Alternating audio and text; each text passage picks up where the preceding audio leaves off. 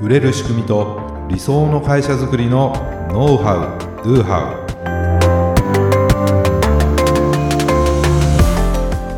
ウこんにちはビズクリエイトの渡辺です。ビズクリエイトの中野です。本日もよろしくお願いいたします。はい、いす。はい今回のテーマははい、決めすぎない方が売れる可能性が高まるかも。かも。という、はい。かもなんですね。言い切ってないところ 気になっちゃいました。はい。はい、まあ、決めた方が売れるって言われてることいろいろあるじゃないですかそうですね。コンセプトをねうんもっとちゃんと決めましょう、はい。ターゲットをもっとうんうんうん。明確にしましょう、決めましょうと、ね、この商品とかねサービスはうんうん誰のためのものでその人たちのねどんな悩みが解決できるかとか、うんうんね、どんなメリットがあるかとか、やっうんうんうんうん。ぱり、まあ、僕らもねそういうしてますよね。はい。だからうん決めた方がいいっていう感じには思ってしまってるんですけど、はい。なまあ、中野さんあの広告のクリエイティブ作ったりとかもそうだけど、うんうんやっぱりそういう時って誰に向けてのって一番に考えますよね。はい。とそれによって、うんあの使う言葉、うんうんメッセージが変わったりとかはい。でするじゃないですか。で僕らもユーザーさんとかまあいろいろリサーチしながらうんうんターゲティングしたりとか、そうですね。コンセプト作ったりとかっはいていろいろなところではい。やってるんですよね。はい結構決めるってことが大事だなっはい。結構ていうことじゃないですか。はい。だと思ってますだけどまあ決めすぎない方が売れる可能性が高まる かもっていう話なんですよ今日。ちょっとどういうあれですかね。まあはいそれはそれとしてやった方がいいなと思うんですよ。うんうんうんでも必ずしもそうとはうん。限らなくてはい。で決めすぎない方が売れる可能性が高まるかもしれないよっていうお話なんですうん、なるほど。言い換えると、はい。なんだろうな決め方を変えてみるっていう話決め方。分かりづらいですかね。決めるんですよ。決めるんだけど、その決め方を変える、うん、ちょっと伝わりにくいかもしれないですけども。うんうん。であの特にですねこれ若者向けの商材とかってそうなんですね。若者向け、はい。僕らみたいなおおじさん向け。というよりは。はい。はい、そうするとマーケティングのやのやり方もね結構変わるなっていうふうに最近すごく思って。ってまあ、どういうことかっていうとはい。いろんなねその価値観が大きく変わってきてるってことなんですよ、おー。うん。まあ、例えばジェンダーレス、はい。ありますね。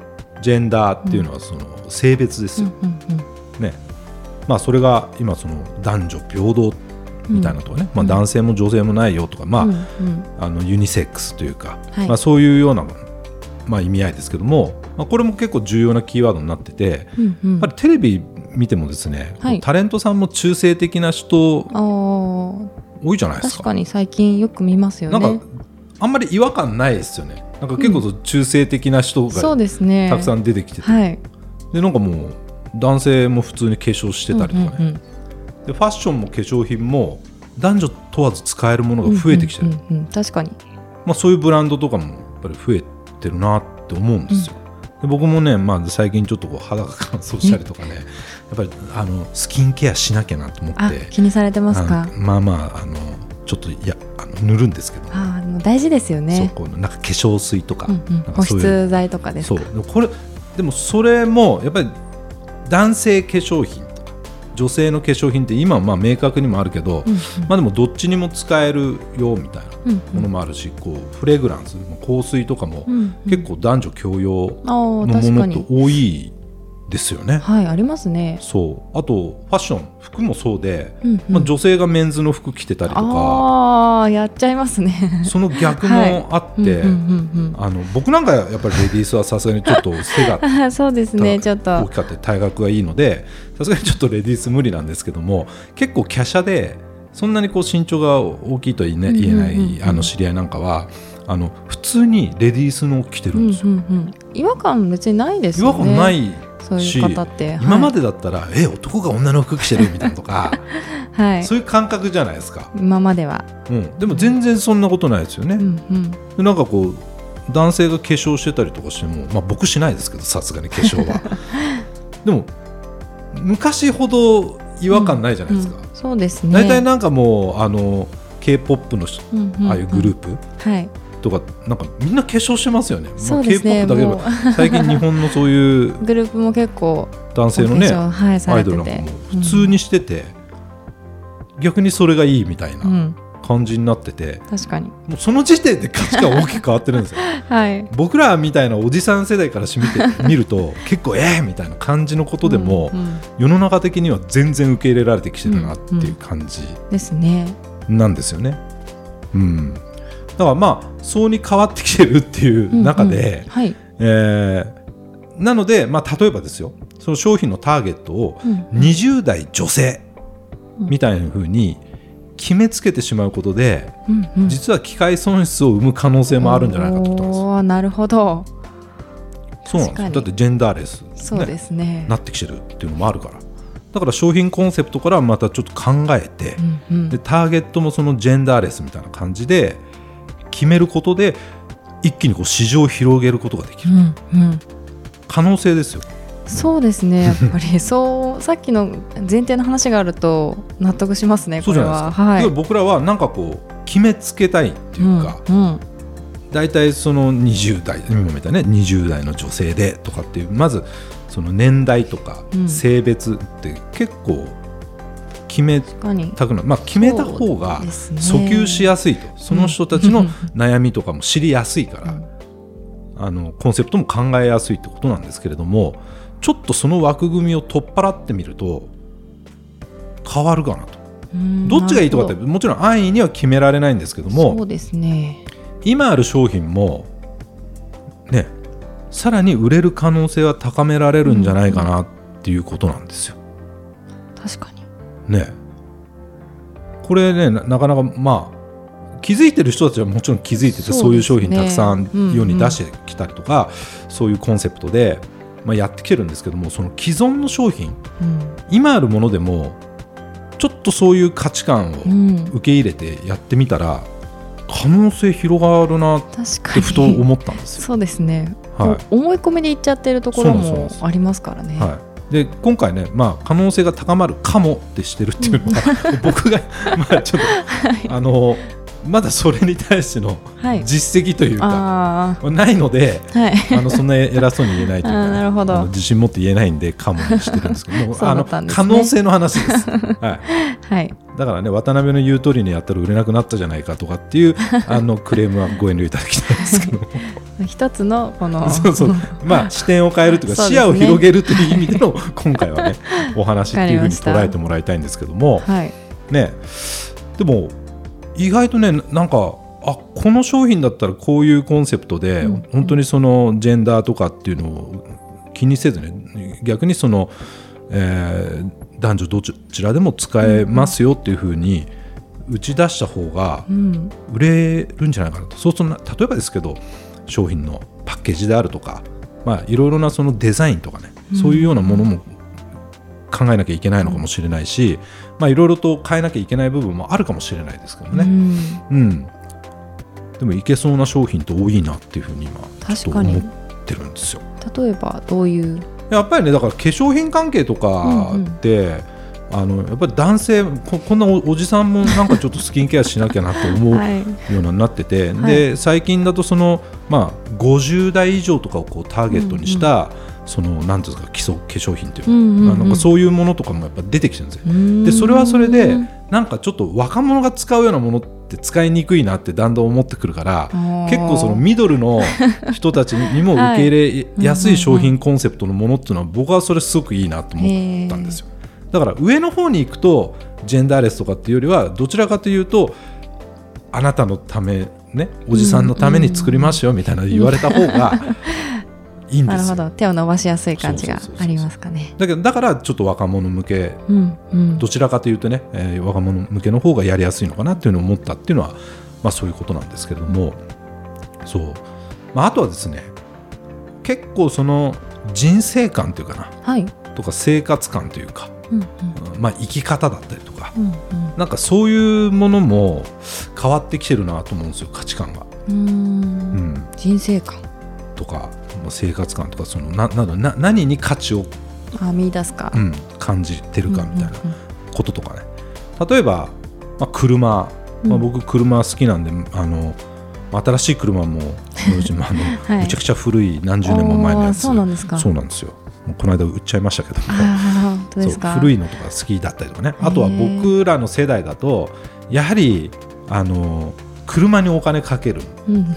いい車乗って、はい。それでこう 女の子とデートするとか、うんうんあそういうのが どんないい車乗ってるかっていうのがすごく男としての価値みたいうんうん。な、なるほど。そういう時代。ステータスみたいな。そうステータスなんですね、だから僕ら若い頃はみんなあの結構苦労してあの車ローン組んで、うん。ね、そのなんか車のローンを払うために働いてるみたいな あの人たちもいましたけれども、はい。うん、でも今って違うじゃないですか動けばいいみたいなのとか、できるだけ車にお金かからない方が燃費がいいものがいいとか。そうですね。あの、だから軽でいいとかうね、まあいろいろ考え方ありますからね。僕らの世代っていうか、まあ、僕の価値観かもしれないけど、はい。男がそんな軽自動車乗るなんていうのはっていう価値観だったんですよ。そうですね。昔は結構いいと思いますよね,、ね、だけどそういうでも変わってきてるし、うん、今はもう。うん。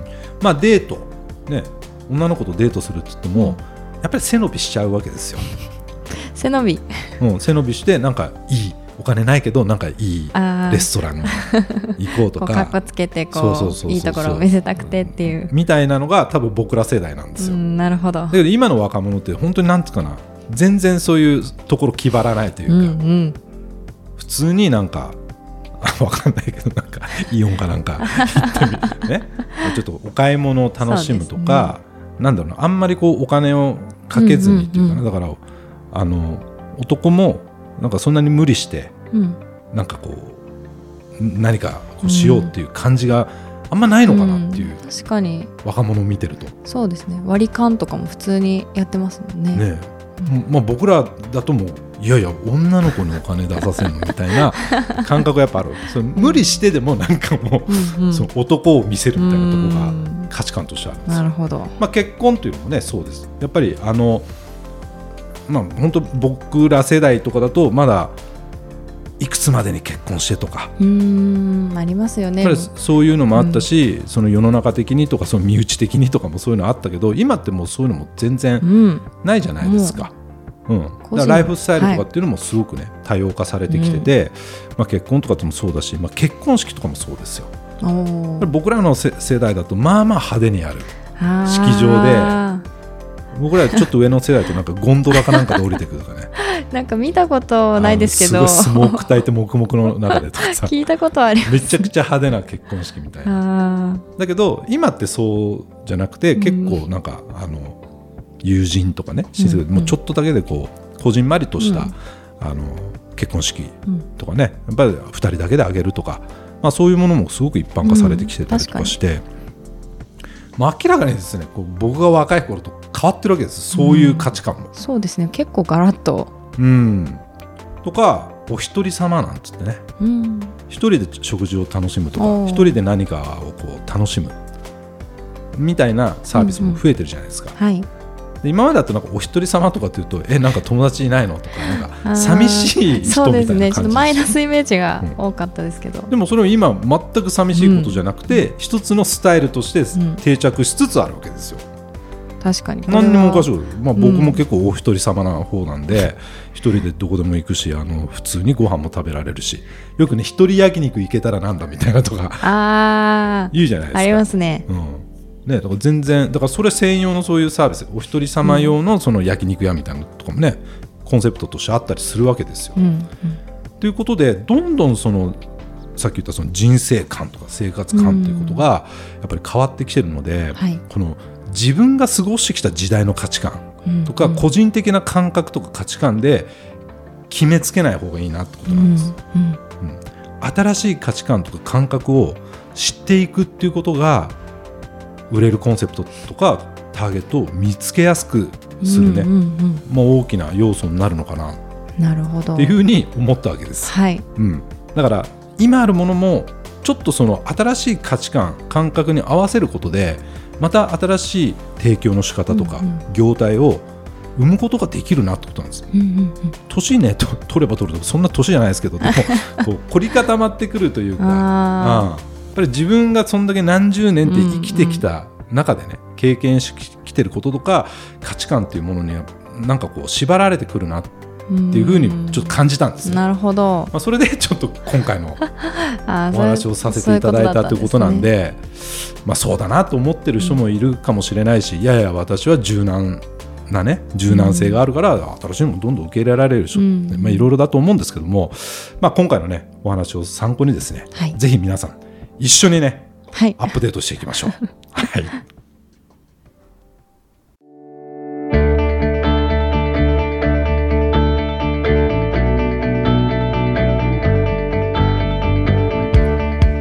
はい、ありがとうございました。ありがとうございました、ね。まあ、価値観、ん。まあ、多様化というかな、まあ、いろいろと僕ら世代ではこう、なんだろうな。受け入れがたいものとかもね。そうですね。でいろいろあって今もなんか話してたんですけども。はい。やはりねそのだんだんこうなんだろうな判別がつきにくくなるものっていう話でね、そのアイドルグループとかのね。うん。まあ、い 今いろんなその女性のアイドルグループとかもあのみんな同じに見えてくるとか。そこのメンバーの 人たちも。ねうん、となんかちょっとやばいよって話もなんか聞いてうん。だんだん僕そうなってきててなんか どのグループのかも分かんないしそのグループ内の子でも誰が誰か分かんなくなってきてるみたいなああやばいなと思ってだなんだろうやっぱり関心がなくなってきちゃってるのかなっていう気はやっぱりねーまあ確かに。しました、うん、だからまあもっと関心を 持っていったらいいんだろうなっていうのと、うんうんあとは、まあ、ゆ許しがたいとまではいかないけどどうなのと思うこともやっぱり年を重ねてくるとね、やっぱり今のは若い者はって多分ねそれって僕らの上の世代の人たちもずっと言われてきたんだろうね、うんその上の世代ね今の若いもう。今の若い者と。永遠と永遠とやるか。らそんだけその まあジェネレーションギャップみたいなものとかっていうのはこれねもうしょうがないと思う。うん、うん。そこは思いますね。だから100%受け入れるっていうのはね、うん。まあ正直難しいと思うんですよ。